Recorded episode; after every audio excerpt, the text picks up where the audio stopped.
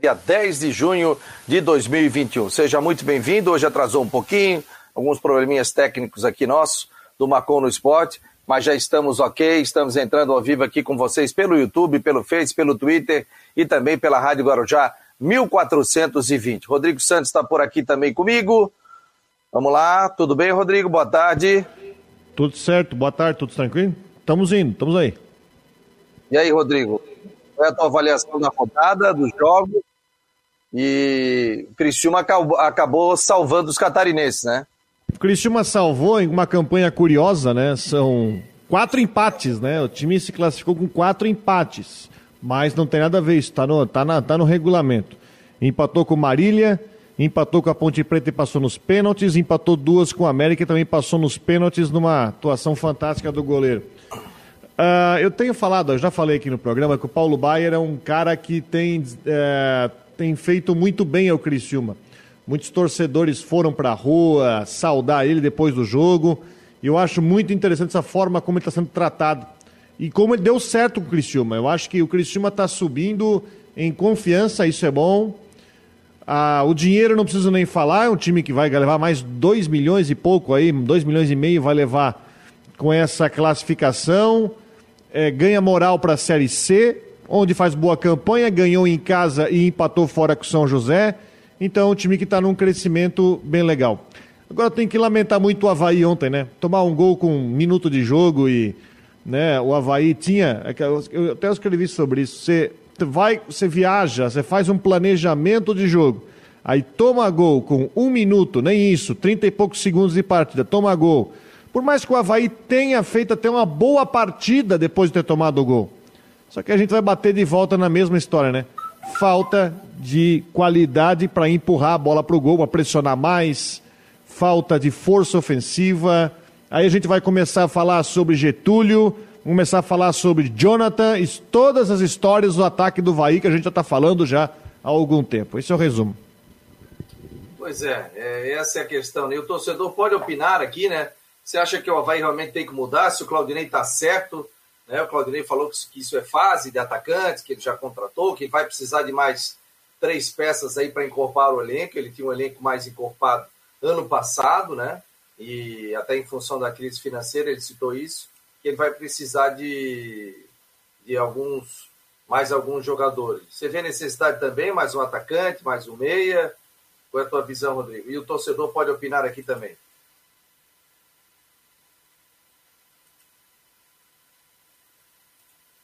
Ei, Rodrigo, tá me ouvindo, Rodrigo? Tô, teu, teu áudio tá um pouco baixo, já está tá sem microfone hoje, né? Não, tô com o microfone. Ah, rapaz, cadê meu não, microfone? Agora tá bom. Ah, não, eu botei o microfone, tirei aqui pra pegar um fone. Aí, ai, ai, tava ai, difícil, hoje né? Tá, hoje tá dando tudo errado, mas acontece. Agora tá bom, né? Ah, agora tá beleza, agora tá ah, ótimo. Tá show de bola. Tô aprendendo aqui. Tá aprendendo. Mas vamos em frente, né? Virar, tem que virar a página no Havaí da Copa do Brasil e agora é focar na Série B. Tem o jogo contra o Brusque domingo, focar no acesso, mas também tem que focar no mercado, porque o time não foi ao mercado ainda depois da, do Catarinense, está indo com o mesmo time. E eu acho que todo mundo tem a conclusão que com esse time vai ser difícil conseguir alcançar o objetivo. É necessário ter qualidade ofensiva né? E isso vai de contratações e vai também do Claudinei mudar algumas convicções, coisa que a gente já falou várias vezes aqui. Então agora é ver o que, que será do Havaí no futuro, daqui para frente. A Copa do Brasil é página virada, o time não conseguiu classificar e agora só tem uma competição Havaí a disputar, que é a Série B. E agora o foco é na segunda onda. Eu quero fazer um comentário, viu, Rodrigo? Você pode discordar e o torcedor também, né? Ontem eu ainda coloquei ali que o Havaí é, jogou bem nos dois jogos mas falta ao Havaí o poder de decisão e que urgentemente o Havaí tem que contratar um atacante. Até colocaram, ah, mas como é que vai contratar se tem três meses de salários em atraso e tal? Quem falou em contratação foi o presidente que liberou, quem falou em contratação também foi o Claudinei na entrevista coletiva, ouvi atentamente, e se o Havaí quer chegar, tem que ter contratações sim. Né? E a gente vê assim ao longo do ano, por exemplo, ah, o clube tal Vou citar genericamente. Eu posso citar o Havaí, né? Ah, tem calendário. Aí tem Campeonato Catarinense, tem Copa do Brasil e tem Brasileiro da Série B. Tem clubes aí como o Atlético Paranaense que tem Sul-Americana, tem Libertadores, E aí vai. E aí chega na, nesse momento, o Claudinei citou até, pois é, a equipe realmente está desgastada, é, Campeonato Catarinense, Copa do Brasil, Série B do Campeonato Brasileiro. Pois é, mas todo mundo quer esse calendário aí, todo mundo quer ter uma Copa do Brasil, todo mundo quer ter pelo menos uma Série B de Campeonato Brasileiro, a gente está vendo que o Figueirense está passando com a Série C. Então isso é calendário. Ah, mas aí o cobertor está curto, o elenco é muito curto e a gente tem que botar muita gente da base. Aí falta planejamento e a questão financeira do clube. Agora não me vem com essa situação, ah, que tem calendário, pois é, um jogo em cima do outro. Pô, mas não trabalhou para isso, para estar tá numa Copa do Brasil, para estar tá na Série B do Campeonato Brasileiro, para ser campeão estadual também. Se não, chegava, botava o time de júnior, né? E saía lá na primeira fase do Campeonato Catarinense e ficava pensando só na Copa do Brasil e no Campeonato Brasileiro. Então, se o cobertor está curto, se realmente faltam contratações, aí o pessoal tem que chegar e dizer o seguinte: olha, é isso aí que a gente vai e não tem como. Vai poupou vários jogadores, perdeu do Curitiba. Ficou pensando na Copa do Brasil, empatou em casa com Vila Nova. Aí fez dois bons jogos contra o Atlético Paranaense. O sentimento do torcedor do Havaí e pelas redes sociais com que a gente conversa, anda pelas ruas, é o seguinte: dava para chegar. Exato. Dava para chegar. Esse é o sentimento. Que o Atlético Paranaense é maior do que o Havaí. Teu microfone tá ligado. É maior do que o Havaí. É porque Sul-Americana ganhou, ganhou Copa do Brasil, a estrutura do Atlético Paranense, questão financeira, tá 200 anos aí na Série A do Campeonato Brasileiro. Claro que é. Mas o Havaí se igualou nisso. Fez um, tem um bom time, né? Só que pecou no detalhe. É isso que é. O, o goleiro fez uma grande defesa no, na cobrança de falta do Getúlio, lá de fora da área. Foi uma baita defesa do goleiro. É, só que o Havaí faltou aquele poder de decisão. Faltou naquele momento o Havaí chutar gol, fazer o gol e ter alguém que, que faz. Ah, mas a gente tem jogadores no elenco que posso colocar, tem o Jonathan. Será que o Jonathan realmente é o cara? Será que o Jonathan não é um jogador que, que pode ser utilizado num segundo tempo de partida, no meio tempo, de repente ele não consegue ainda segurar uma partida inteira. Eu não falo nem questão física, né, mas questão de ritmo de jogo, tudo. Então o Havaí tem que incorporar esse elenco do Havaí. Agora não vem com desculpa, ah, o calendário é isso, o calendário é aquilo. Pô, todos os clubes querem um calendário assim, jogando uma Série B, jogando uma Copa do Brasil, ter uma Sul-Americana. Todo mundo quer isso. Agora então, falta planejamento para você trazer mais jogadores e jogadores importantes que incorporem uma Série B. O sentimento que ficou do torcedor do Havaí foi isso, né, nas redes sociais, que dava para chegar. O Havaí fez um bom jogo com o Atlético Paranaense aqui, fez um bom jogo lá e faltou. A próprio jogador do Atlético Paranaense no final do jogo é, na entrevista ali, ele falou na saída de campo, pô, vai ter um bom time, ó, vai ter um time acertado, o Havaí tem um bom treinador, elogiou, o Havaí tem um time acostumado, né, com, com, com jogadores acostumados a uma Copa do Brasil, a um Campeonato Brasileiro, então, pô, pega um Bruno Silva, pega um Edilson, pega o Giovani, que já jogou no Atlético Paranaense, e tantos outros que tem ali, né, são jogadores experientes, né. Não sei a tua opinião. Não, não, eu concordo contigo, e assim, ó, quando a gente fala do Jonathan, e até para aproveitar o teu raciocínio, a gente fala do Jonathan, Jonathan, Jonathan. É a solução? Não é. Mas diante do que o time tem em campo, é a melhor solução. Eu não estou longe de dizer que o cara é craque. Mas eu também acho o seguinte: a mesmo, o mesmo problema de ir no mercado é o que tem o Brusque, tem o Vila Nova, tem o Remo, tem o Cruzeiro, tem o CRB. É tudo o mesmo problema. O problema é igual para todo mundo, para todo mundo que está no mercado atrás. Né? Agora, não dá para você aceitar. Tem uma coisa que não dá para aceitar um jogo desse, que não é um jogo de, de Série B, quando você tem 38 rodadas, é jogo eliminatório, perdeu, tá fora, você deixar o Getúlio em campo até.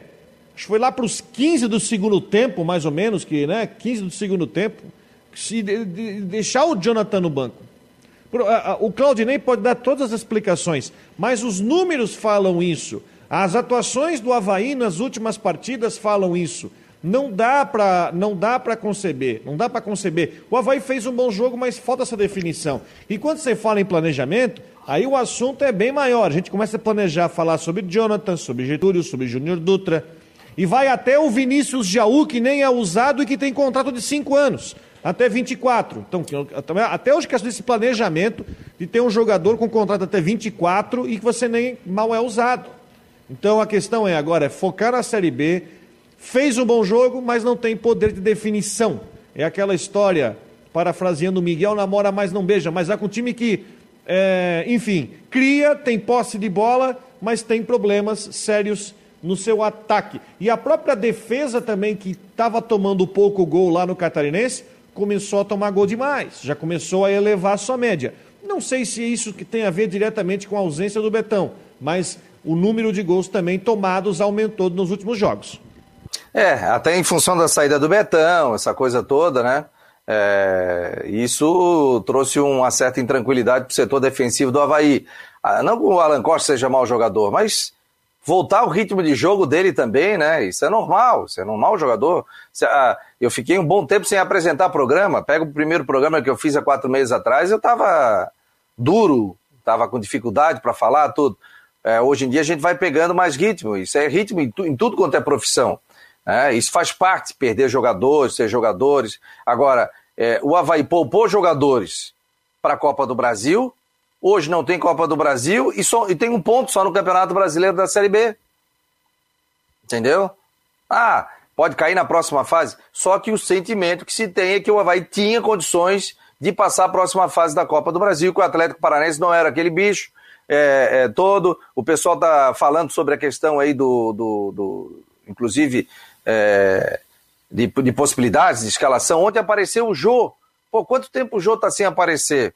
Ah, mas o jogo queria, é, é, daria para fazer isso, ter dois jogadores de área tal. Mas quanto tempo um Jô? Agora o Jô vira um atleta que, que chega para resolver o problema do Havaí. Ele é um jovem, pô. Ele tem que ser colocado aos poucos para não se queimar. Ele entrou no jogo da Série B, fez uma boa partida, já entrou em outra, já não foi tão bem. Isso é normal, né? Até porque é um jovem também. Então, devagarinho tal. É, acho que o jogo pode também ser utilizado. Tem jogadores ali que o Havaí pode ser na base. Não adianta trazer é, um atacante que seja mais um, ou que seja um atacante que está parado há 4, 5 meses e aí vai trazer o cara e o cara não joga nada e fica no departamento médico. Né? Trouxeram o Rodrigão de novo. O Rodrigão jogou quantos jogos aqui? Pô, foi embora. E estava vindo de lesão, né? Então, assim, por isso que eu digo, o, o sentimento do torcedor do Havaí é essa questão. Sobre o Jaú, ó, o Rafael Manfro está dizendo aqui, viu, Rodrigo? não estou me ouvindo aqui hoje, agora estou me ouvindo.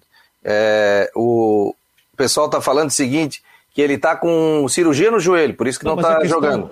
A questão do Jaú não é a questão do não estar tá jogando. A questão é que trouxeram um jogador que não tem rendimento, não tem números, não tem números para justificar cinco anos de contrato. A questão não é o estar tá jogando, não. Ele veio para cá sem números que condizem cinco anos de contrato. Vamos botar a entrevista aqui do técnico do Havaí, o Christian de Santos, lá no, no, final do jogo, ele já colocou, inclusive, a, aqui na tela, né? A, a, a, entrevista coletiva. Deixa eu ver se eu consigo colocar. Ó, tá aqui, ó. Vamos rodar a entrevista do Claudinei Oliveira, ele falando sobre esse resultado do Havaí, essa derrota por 1 a 0 e agora focando na Série B do Campeonato Nacional. Eu vou botar no ponto a entrevista coletiva. Só para a gente ouvir um pedacinho aqui e comentar em cima sobre o que foi a entrevista coletiva do técnico do Havaí. coletiva do técnico Claudinei Oliveira. Primeira pergunta, Cristian, uh, Simone Malagoli, Grupo VEG. Oi, boa noite, Claudinei. É, o time tomou o gol logo aos 27, 28 segundos né, do primeiro tempo, teve o poder de reação, mas não conseguiu reverter esse placar, né? Eu queria uma avaliação sua da equipe hoje nesse jogo. Ah, Simone, boa noite. Eu acho que a nossa equipe fez um grande jogo, né? Mais uma vez, contra um grande adversário. A gente teve coragem de jogar, né? Não, nos omitimos. O jogo, lógico, o gol, né? Você faz um plano de jogo, que nenhum plano de jogo teu vai, vai incluir sofrer um gol com 30 segundos, nem fazer com 30 segundos, né? A gente não espera que vai acontecer isso tão rápido, mas uma jogada que a gente teve a cobertura, desviou no Alain, disputa de bola, sobrou o jogador um belo chute. Eu acho que a nossa equipe teve muita personalidade para reagir, não ficou lamentando esse gol sofrido, a gente colocou a bola no meio já começou a atacar o Atlético, a buscar o resultado. Eu acho que no cômputo das duas partidas a gente teve um, é, mais, mais uma essa não deixar que os jogadores né, baixa a cabeça, ter ciência, ter ciência que a gente está tá no caminho certo, como eu já falei anteriormente, e retomar agora a Série B, né, começar a vencer na Série B, que é importante também, a gente tá, deixamos a vitória escapar no último domingo, é buscar essa vitória domingo, domingo próximo, para que a gente possa começar a galgar posições na Série B e entrar no G4. Cristian de Los Santos, Rádio Guarujá. Claudinei Oliveira, boa noite, Claudinei. Queria que você falasse, Claudinei, sobre essa, esse problema que o Havaí vem vivenciando, parece que é o síndrome do centroavante, né? A síndrome do centroavante.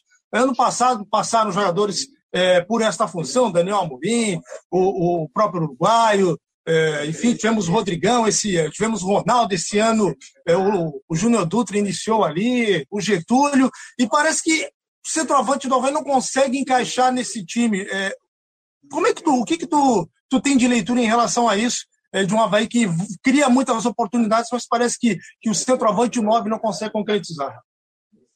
Ah, Cristian, esses são momentos né, que todo atleta vive, principalmente o centroavante, que é muito cobrado para fazer gols. Aí é, é, O Gabigol, um tempo atrás, viu uma jejum de gols, cinco, seis gols sem o Gabigol fazer gol, parecia que ia acabar o mundo, ele voltou a fazer. Então a gente está é, tá criando, os jogadores estão buscando, estão finalizando, estão criando, estão tendo chance, né? Como você falou, a gente está criando bastante chance a gente aposta que a bola uma hora vai, vai começar a entrar, que esses caras vão fazer gol, né? É, a gente iniciou o campeonato catarinense com dois gols. Getúlio tinha feito um gol na última rodada da Série A, fez um gol contra o Juventus, fez gol no Clássico, na vitória contra o Figueirense. E aí daqui a pouco a bola não começa a não entrar, né? O Dutra fez um gol contra o Cascavel, começou a não entrar. Enfim, a gente espera que, é lógico que a obrigação de fazer gol não é só do centroavante, mas a gente é sempre bom você ter um, um 9 sempre balançando as redes. Isso aí é o cenário ideal para qualquer equipe. Mas não podemos jogar a responsabilidade da desclassificação nem no Getúlio, nem no Dutra, nem no, nem no Jonathan, ninguém que, quem quer que seja, né? Nem no jogo, que entrou um pouquinho hoje. É de todos, né? É de todos igual, todo mundo batalha, todo mundo né, tem obrigação de fazer gol, tem obrigação de defender. Então é injusto agora a gente colocar nas costas, ah, o Havaí não foi classificado porque os nove do Havaí não fizeram gol. É, não é assim que funciona, né? É a responsabilidade de todos. A gente acha que tem, nós achamos, temos convicção temos atletas no grupo com condições dessa resposta e, como eu falei na outra coletiva, a partir do momento que a gente começa a não dar resposta, a gente começa também né, a, a buscar alternativas. Eu acho que é, é obrigação nossa como treinador. Cadu Reis, Rádio CBN Diário. Boa noite, Claudinei. Queria ouvir a tua análise sobre o, o, lance do gol antes de um minuto da partida, que acaba condicionando muito as ações, né? Aquela chegada rápida do Atlético Paranaense, pode ter sido alguma distração, algo assim. E, e, é claro, compreendendo a, a, qualidade do adversário, o Havaí teve que buscar esse placar durante todo o jogo, teve mais a bola, produziu mais do que o Atlético Paranaense durante o jogo, mas sem tantas chances claras. Teve aquela na falta do Lourenço no primeiro tempo, a finalização do Jonathan no segundo. Uh, você acredita que era aquela necessidade de balancear a, a, a, o ímpeto ofensivo com também não ceder totalmente a vaga, tomar o segundo gol seria muito difícil? Faltou, quem sabe, acelerar, um senso de urgência em algum momento? Não, Cadu, o gol, assim, uma jogada. O jogada do gol do Atlético, nós fizemos várias no jogo, né? O Atlético chegou essa na linha de fundo, cruzou, a bola desviou no Alan, teve uma disputa de bola no meio da área e sobrou, o atleta, o atleta pegou bem na bola ali, que tinha isso também. Nós tivemos N jogadas dessa, né, de bola, passe entre linhas, profundidade, cruzamento, né, ou com chance de cruzamento, cortavam, finalizavam. A gente teve várias chances dessas, só que o Atlético foi mais feliz, né, numa que eles tiveram logo no início do jogo. Então acho que foi desatenção, a gente estava bem montado, o Alan saiu na cobertura, a bola desviou no Alan, é, só que foi uma sequência de, de felicidades do Atlético e infelicidades nossas. Né? O, o Kaiser São Grande disputa a bola no meio da área, a bola sobra o feitio ali pro, pro, pro Vitinho acertar um belo chute. E a equipe reagiu, como você falou, tivemos mais posse, buscamos mais o gol, tivemos, lógico, em algum momento o Atlético vai ter contra-ataque, a gente vai tomar uma decisão errada de sair jogando, eles vão roubar uma bola e vão, vão ter a chance pela necessidade de jogar. Eu acho que não faltou cirurgência, nós fomos, nós jogamos como a gente vinha jogando, né? Não adianta se você for ver, talvez o momento que a gente teve menos o controle do jogo foi no finalzinho, quando a gente estava com dois centroavantes, que a gente saiu do modelo de jogo, a gente procurou botar dois na área para ter mais presença de área, tentar fazer o gol né, no cruzamento. A gente deixou de preencher tanto o meio de campo, perdemos um pouquinho o controle, o Atlético começou a, a, a, ter um pouquinho mais de controle da bola e segurar um pouquinho mais a bola. Então, acho que a gente fez o que tinha que fazer. Eu tenho assim, plena convicção que, que os jogadores se dedicaram ao máximo, cada um é, deu, deu 100%, até um pouquinho mais. Mas, infelizmente, como você falou, é um grande adversário, é difícil ser batido aqui na Arena da Baixada, difícil alguma equipe vir aqui na Arena da Baixada e empurrar o Atlético para trás, né, fazer o que a gente fez hoje, ter mais posse de bola, propor mais o jogo, pressionar o Atlético como a gente fez, é difícil. Pode acompanhar o campeonato que está rolando brasileiro, a Copa do Brasil, Sul-Americana, vai ser difícil alguém fazer isso com o Atlético né, em dois jogos seguidos. E a gente só lamenta. Eu acho que não faltou urgência, senso de urgência. Eu acho que a orientação realmente é não desorganizar, porque até o último minuto, se a gente faz no gol, a gente vai bater pênalti. Se toma o segundo gol, fica difícil. Então a gente procurou organizados. Estávamos pressionando, é lógico que vem desgaste, aí vem as trocas por desgaste, algumas delas. E a gente não conseguiu nosso objetivo, infelizmente. Simone Malagoli. Claudinei, atualmente, qual que é a condição física do Jonathan? Ele já tem possibilidade de iniciar a partida? Ele tem de iniciar, não sei se ele vai ter de terminar. Né? A gente, como qualquer outro jogador, né? A intensidade que o jogo pede hoje, o jogador inicia o jogo e não consegue terminar o jogo. A questão do Jonathan não é que o Jonathan mal fisicamente, é característica do atleta, né? Você pega um atleta longerino, longerino como Getúlio, né? um atleta magro, como Getúlio, né? Não que o jogo seja, não, não estou chamando de Jonathan de gol, magro no sentido assim, o, o, Getúlio tem as pernas finas, né? Um jogador longerino, então ele consegue dar dois, três estímulos de velocidade seguidos. Né? O Jonathan tem um, é, um biotipo diferente, tem as coxas mais grossas, então ele, quando ele dá dois, três estímulos, a perna daquela inchada, ele não consegue dar o quarto, quinto estímulo, que nem o Getúlio faz. Então não é a questão do, do, do Jonathan não é que ele está mal continuado fisicamente. O modelo de jogo de pressionar a bola o tempo todo, ele vai ter um pouco de dificuldade. Né? Você vê que ele entrou hoje no jogo, entrou bem no jogo, finalizou duas bolas ali, ou segurou uma bola, ajeitou para alguém finalizar, enfim. Aí daqui a pouco ele já não consegue manter, cai um pouco, daqui a pouco ele volta com intensidade, porque é a característica do atleta, característica física dele. Né? Mas ele pode sair jogando a qualquer momento, como já saiu jogando contra o Criciúma, se não me engano, no, no estadual. É questão de opção, né? não tem, não está mal fisicamente, não está gordo, não está nada. Está bem fisicamente, está com percentual dentro que se pediu para ele. O jogador tem que ser dedicado muito, em alguns momentos faz até dois períodos, trabalha em dois períodos, está se dedicando mas por, por característica física, né, por biotipo, ele tem mais dificuldade para ter várias ações seguidas de alta intensidade que outros atletas conseguem fazer. Tá aí, portanto, a coletiva do técnico, um parte aí, boa parte da entrevista coletiva do técnico do Havaí. Então já deu para notar sobre a questão do Jonathan, né? Que ele falou sobre Getúlio e Jonathan, né? Que o Getúlio vai marcar sob pressão, vai fazer o que ele faz fisic, é, tecnicamente para ele, que é que ele gosta de trabalhar assim, e o Jonathan já não tem esse tipo de intensidade aí, a não ser que jogue, fique no primeiro tempo e um Getúlio entre no segundo tempo, também dá uma possibilidade, né? Deixa o Jonathan entrar no primeiro tempo e, e coloca um Getúlio com os jogadores mais cansados. Ele é rápido, o Getúlio, né? Só que o Getúlio tá o quê? Há 15 jogos sem marcar um gol, né? Fez no clássico, né? Acho que foi contra o, contra o Figueirense na primeira fase estadual. A verdade é que tem uma questão de visão de jogo. Ele prefere o Getúlio fazendo pressão do que meramente um atacante que venha e busque o ataque para chutar. Para chutar para gol. Tanto é que o Jonathan entrou e já fez um chute logo depois de ter entrado. Né? É, a questão do, do Havaí é ter que finalizar mais. Tem que finalizar mais. Tem que pegar e tem que ter mais, é, tem que ter mais números bons de chute a gol, de finalização. Uh, mas uh, o, o Claudinei me dá a entender nessa coletiva que ele está pensando mais em pressão em posse de bola do que propriamente em criar chance, chutar, pressionar. Você tem times com características bem mais. É, o próprio Atlético é um time assim, é um time que agora está buscando fazer uma transição rápida para conseguir chegar no gol mais rápido. Como eu falei ontem, é um time que estava tomando pouco gol e agora está começando no trabalho que o Antônio está fazendo, está começando a se acertar na, na parte ofensiva mas ele entrou numa situação ontem que fez o gol por 1 a 0 ele pôde, de certa forma, sentar no resultado e viu que o Havaí estava até tentando rondar, mas o Havaí até fez um bom jogo, mas um bom jogo que tem que botar um parênteses, porque um não deu tanta finalização assim, ou não acertou, não fez o Santos trabalhar tanto quanto devia. Enfim, página virada e lições que se aprendem para o restante. Domingo tem o Brusque pela Série B. E agora o seguinte, e a Chapecoense, hein? Que tamancada, hein? Eu estava ouvindo as rádios, o pessoal chamando de vergonha, de vexame, né, da Chapecoense, que meteu 3 a 1 em Chapecó, pô, jogo de segurança tal, tomou três, tá certo assim, ó, ele meteu três bolas na trave, o Anselmo Ramon perdeu uma penalidade máxima que bateu na trave também. Irresponsável. É, ele tem o estilo de bater assim, né? Aquela cavadinha, né? Mas aí, mas aí é aquela história, é bonito quando você faz o gol agora, quando você perde, você se transforma no grande irresponsável. E a Chapecoense também fica fora da Copa do Brasil. Aliás, eu vou te falar, o, o, o time que estava mais tranquilo era a Chapecoense, que tinha vencido por 3 a 1 Podia perder é. o jogo.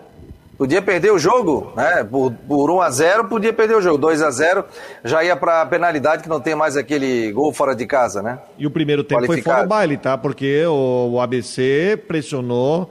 Eu vi antes de se falar sobre parte técnica ou melhor parte tática do time, que aí a gente pode questionar algumas situações.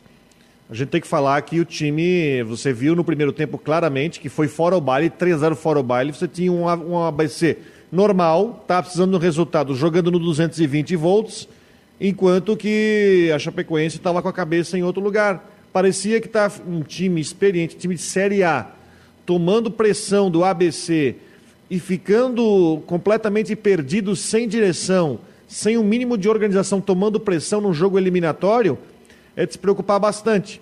Agora você vê como é que são as situações, né, o, o, o Fabiano?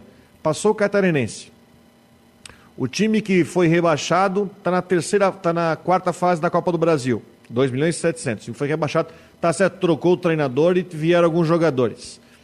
O, o Havaí, campeão catarinense, eliminado na Copa do Brasil com um ponto só na Série B. A Chapecoense, que nadou de braçada na primeira fase do estadual. Melhor campanha está hoje com uma, um time que, olha, o Jair Ventura vai ter que fazer um baita de um trabalho primeiro para conseguir recuperar a autoestima do time.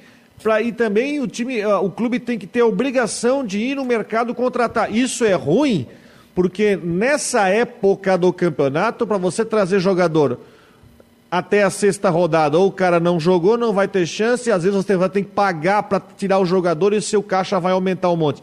É uma situação crítica. Agora, o vexame ontem em Natal, com 3 a 1 para sentar no regulamento, tomar 3 a 0 é, fora o baile, é realmente um vexame histórico da Chape. Sem contar que o time está precisando de dinheiro e deu, a, deu adeus aí a 2 milhões e meio, né? Aqui, ó, o, é outra situação. Palmeiras desclassificado nos pênaltis, né? O Cruzeiro. O CRB, o Cruzeiro também desclassificado. Esse é a Copa do Brasil, né? Copa do Brasil, eu adoro a Copa do Brasil, sabe? Mas... Porque você joga com um time de Série A, de Série D, às vezes um time sem série, né? Mas eu acho muito legal isso aí a Copa do Brasil. E mostrando e que o futebol mudou, né? hoje. Né? E mostrando que o futebol hoje, viu, Rodrigo? É ali, ó.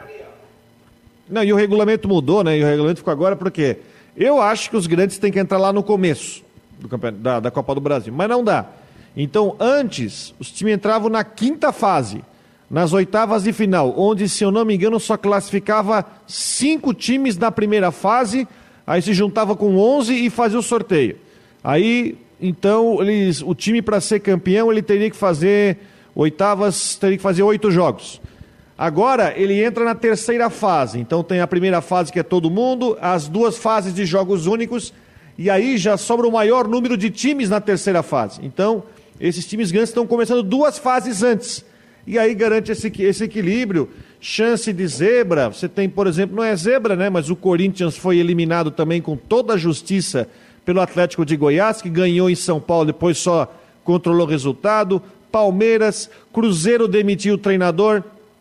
Cruzeiro demitiu o treinador, que o Felipe Conceição foi, foi embora. Enfim, é toda uma situação que agora melhorou. Né? Eu acho que ainda tem que ir lá do começo, mas não dá na terceira fase, a Copa do Brasil já teve um número maior de fator surpresa. Aí é o seguinte: na próxima fase é sorteado, não tem mais cabeça de chave A e B. Então você pode. É, você pode botar assim, ó. Uh, num confronto hipotético, você pode botar Palmeiras e Atlético. Ah, Palmeiras não caiu fora, mas vamos lá. Santos e Atlético Paranaense que se classificaram, até o Flamengo enfrenta o Curitiba e pode ter aí o ABC contra o Juazeirense e aí pode ter um pequeno até avançando para uma quartas de final. Isso aí o sorteio vai definir. Ó, oh, interessante isso aí, hein? Interessante essa, essa questão, hein, Rodrigo? Então não tem mais não tem mais aquela coisa do time grande achar que vai pegar time pequeno, ah, vou passar, tranquilo, vou, vou, pass, vou, pass, vou passar tranquilo, tal. Tá vazando aí o áudio, né?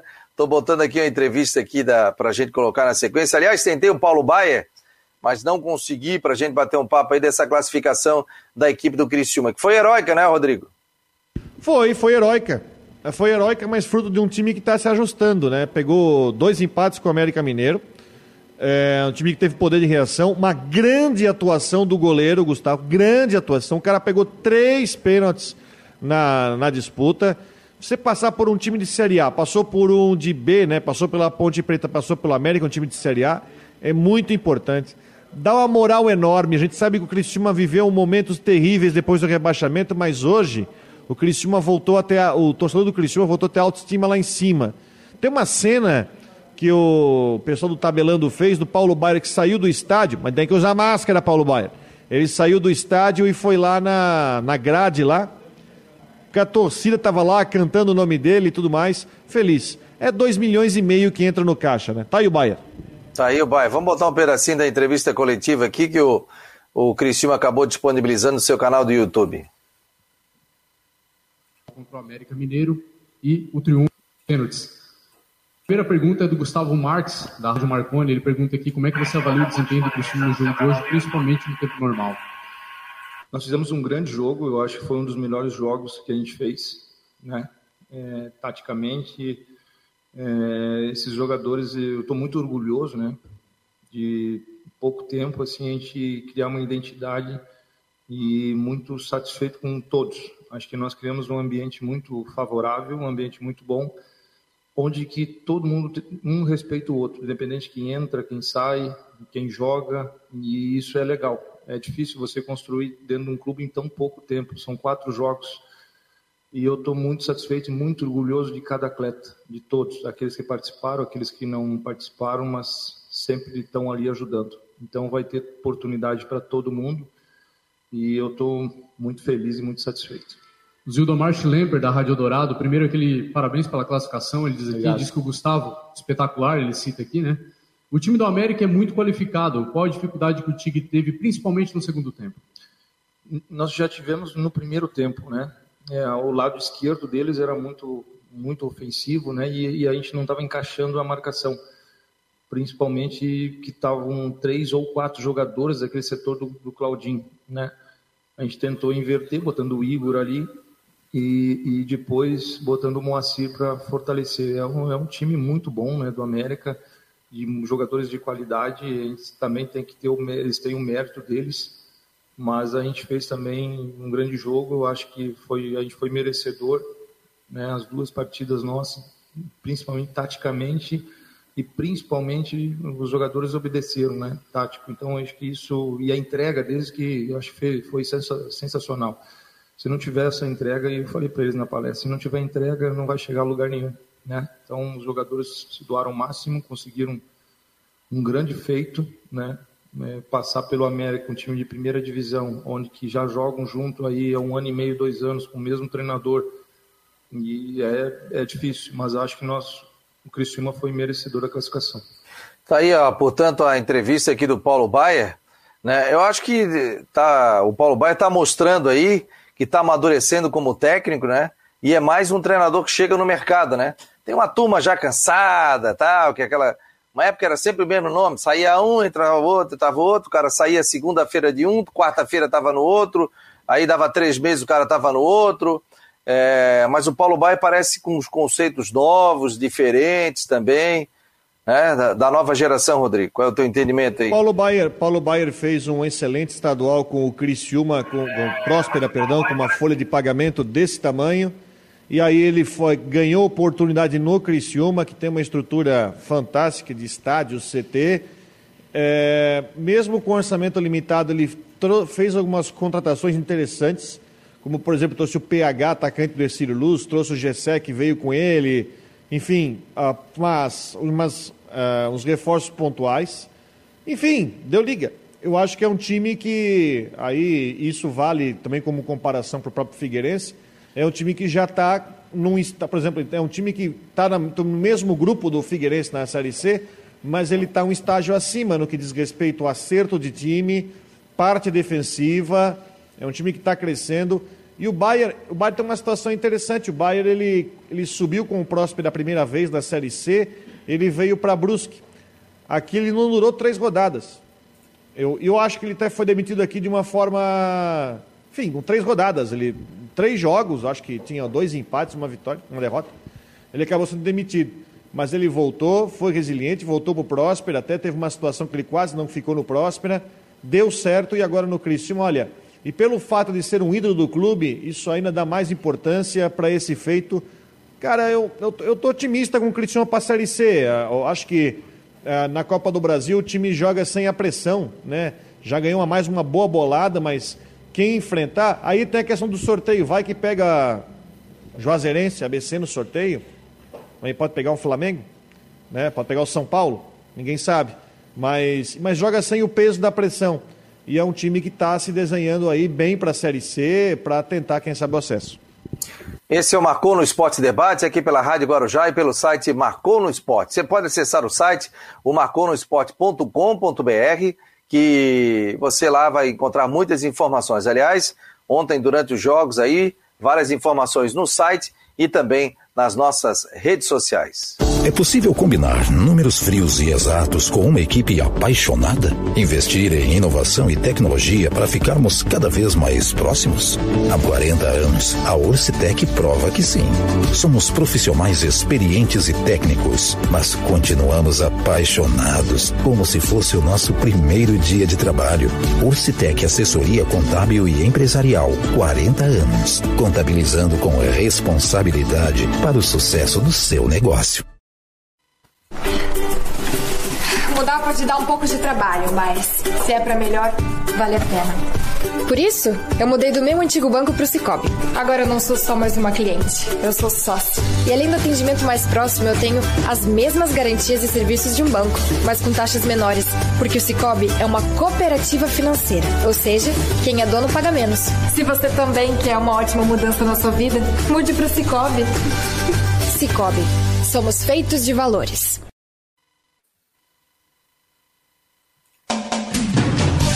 A Teltech Solutions quer mostrar a você o melhor da tecnologia. Somos uma provedora de serviços gerenciados que atua em todo o território nacional. Com mais de 800 clientes espalhados pelo Brasil, estamos comemorando nosso trigésimo ano de história em 2021. Conheça mais sobre as nossas soluções, serviços e de como podemos ajudar a sua organização a superar os desafios no www.teltechsolutions.com.br.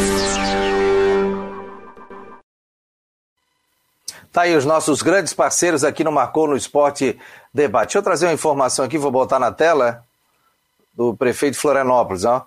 No Twitter, acabou de colocar, pessoal, eu havia chamado pessoas de 53, 52 anos para a sexta, mas vou pedir apenas pessoas com 53 anos na vacinação, além de, é, de quem tem 52 anos nascidos até junho.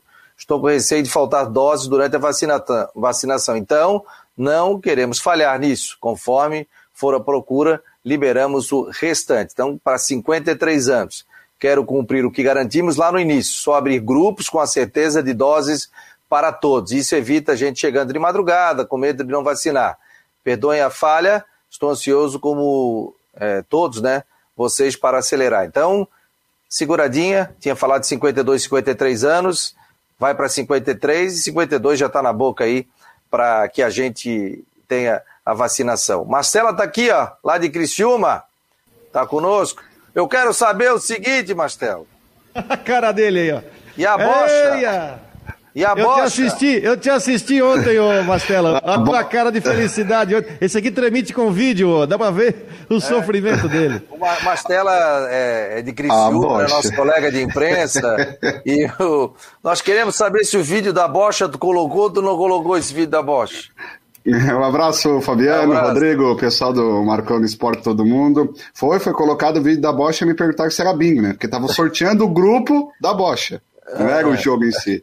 É, não tem quando tem o sorteio da Copa do Mundo, da Libertadores, então, só que o clima era diferente, era da Bocha aqui no Sul. E aí, cara, que, que vitória, né? Que vitória do Criciúma, quase infartasse aí narrando.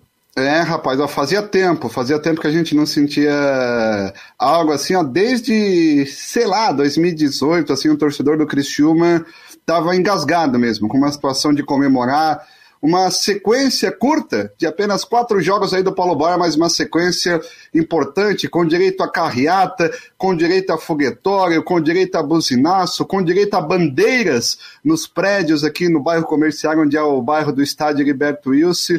Então, assim, foi uma vitória, Fabiano, Rodrigo e amigos, para fazer o torcedor acreditar de novo no Criciúma. Porque por mais que tenha vencido o Ituano na estreia, ter empatado com a América lá, empatou com o São José fora, Ah, mas será que vai começar e é fogo de palha, é cavalo paraguaio? Agora não, acho que o jogo de ontem mostrou que o Criciúma tem que melhorar, tem que trazer centroavante, tem que trazer ainda mais um jogador de meia, vai trazer, tem que trazer mais um lateral esquerdo, enfim. Mas o Criciúma está crescendo. Aquele time que a gente viu no Catarinense, esquece. Se fosse olhar, assim, ó, nem parece, parece que não, nem, a, nem a instituição, parece que é mesmo, mudou tudo, assim, ó, o sentimento, a vontade, o clima, o clima melhor possível, rapaz, espetacular, espetacular mesmo, fazia tempo que não se via, Fabiano, um clima assim no sul do estado.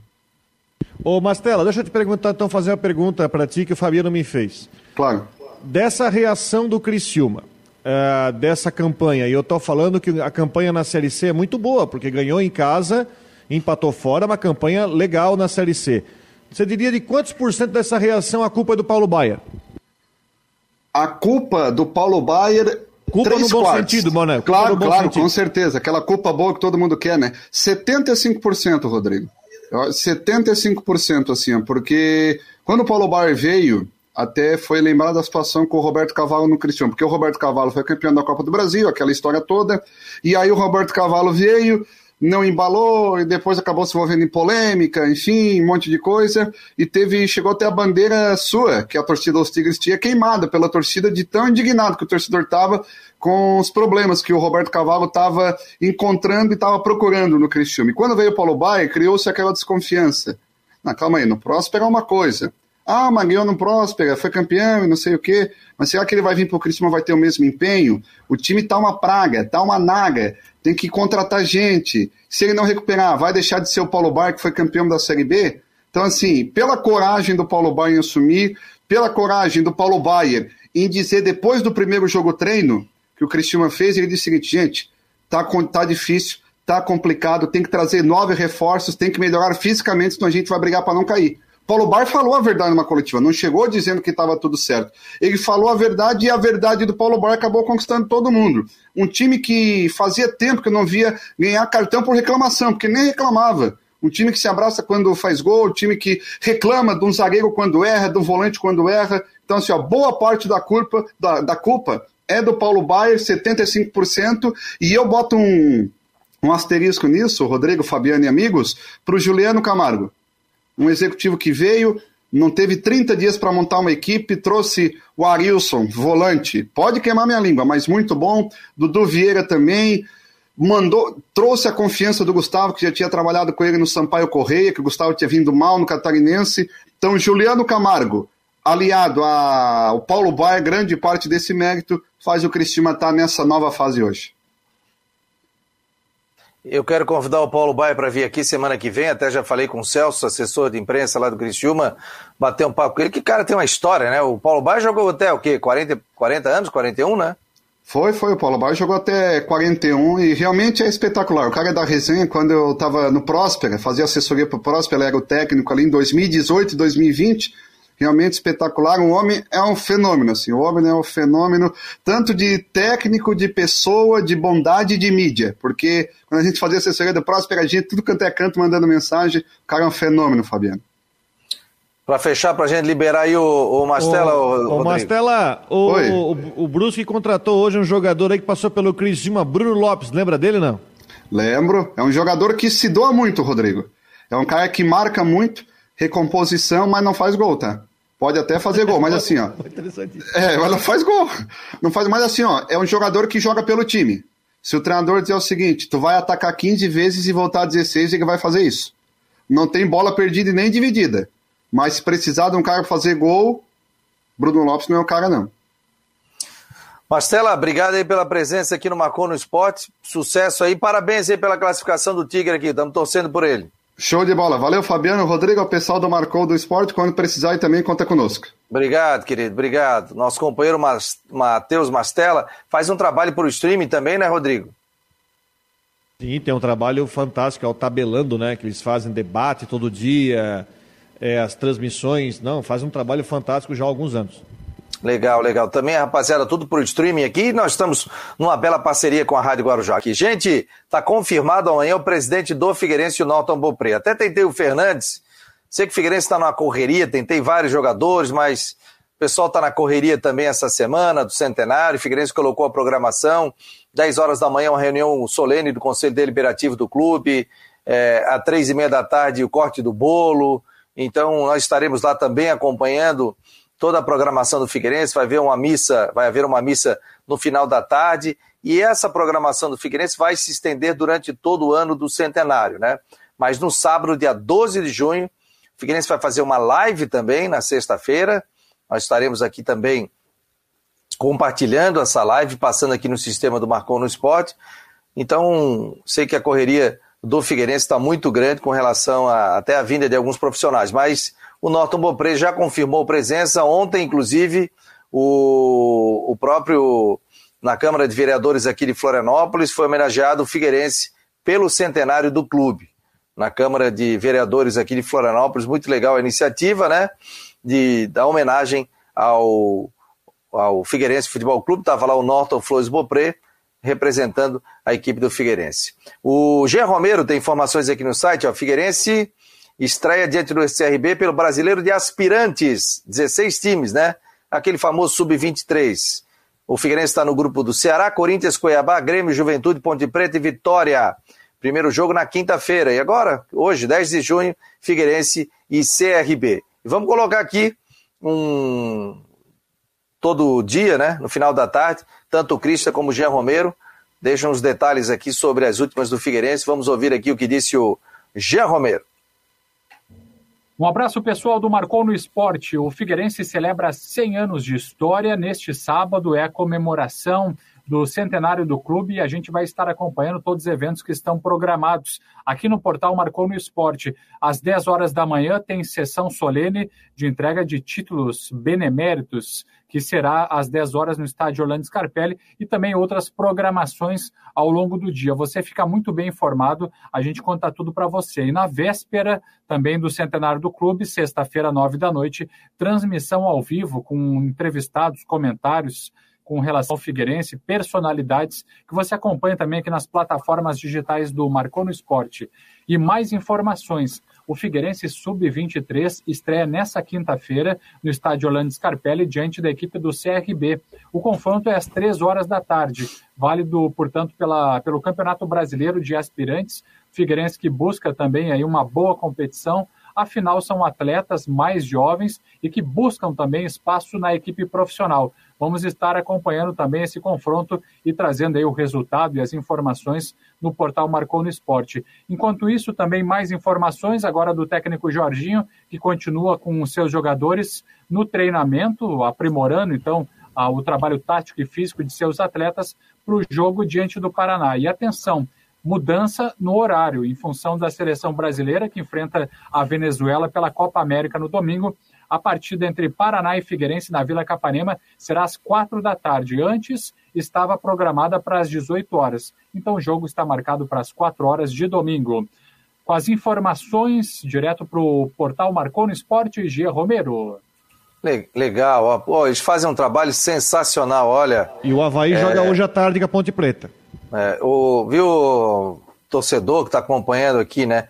Esse é o Marcou no Esporte, é um trabalho independente, já temos há 12 anos. Começou na TV Com, com um programa que eu ia entrevistando é, personalidades esportivas, depois a gente passou, a TV Com acabou terminando, encerrando aqui, a gente passou a fazer lives no Facebook, fazia ali na Cassol, né, do Marquinhos, o Boulevard Café, que me deu uma força maravilhosa. Depois nós passamos lá para a churrascaria Main House, onde a gente entrevistava personalidades toda quinta-feira, até que combinou, né, com a pandemia, a gente fazer um site, fazer uma rádio web, é, ter esse programa juntamente com a Rádio Guarujá, então, e incorporar grandes pessoas, né, como o Rodrigo Santos está aqui conosco, como a presença do Jean Romero, e de, do Cristian de Los Santos, entre outros profissionais que estão ali, o Ronaldo Coutinho, entre outros que a gente está negociando, inclusive para fazer um programa noturno, das 9 às 10 da noite, com muita informação. Então, isso só é possível graças ao apoio de todos vocês. Então, vocês que, que têm o YouTube, quem não tem, vai lá, pô, se inscreva no nosso canal do YouTube, curta aí o Twitter do Marcou no Esporte, o Facebook também é, é, algo independente, né? A gente trabalha, a gente busca patrocinadores, a gente busca parceiros, né? Inclusive, amanhã, viu, Rodrigo? Eu sei que você gosta de uma carne, de um churrasco, de uma costela. Nós estaremos sorteando uma costela maravilhosa né? já está até no, no Instagram, ia ser hoje, mas a gente vai fazer amanhã, inclusive com a presença do presidente é, do Figueirense, o Norton Flores Bopré, que é uma costela que você faz de uma maneira diferente. Ela é feita, ela já vem pronta, tá? Da estância ferro e fogo, ela já vem pronta e você aquece numa água quente, não pode borbulhar, no plástico, que é próprio para isso. Você tira depois de uma meia hora, assim, ela em banho-maria. Aí você pode botar numa churrasqueira ou comer direto, ou bota no forno cinco minutos só para dar um tchan. E tu serve. É coisa de louco. É espetacular. E ele vai estar tá sorteando, o André, que é o proprietário da Estância Ferro e Fogo, uma costela com maionese e farofa. Então, sábado, sábado, o torcedor que ganhar vai lá buscar. Daí eu vou passar o endereço. Amanhã eu vou passar um videozinho dele aqui falando como é que ele faz, como é que o preparo. E sábado, então você, quem ganhar já tem um almoço garantido, já poderá fazer. E essa costela, o detalhe, você pode deixar 10 dias na geladeira, fechadinha, não tem problema nenhum. Se quiser, congela. Depois você bota nesse banho-maria, faz. É espetacular. Eu sou apaixonado por costela, né? Mas ficava aqui me arrombando todo fazendo 12 horas de costela, às vezes nem dormia para fazer, mas é espetacular. Tá bom, Rodrigão?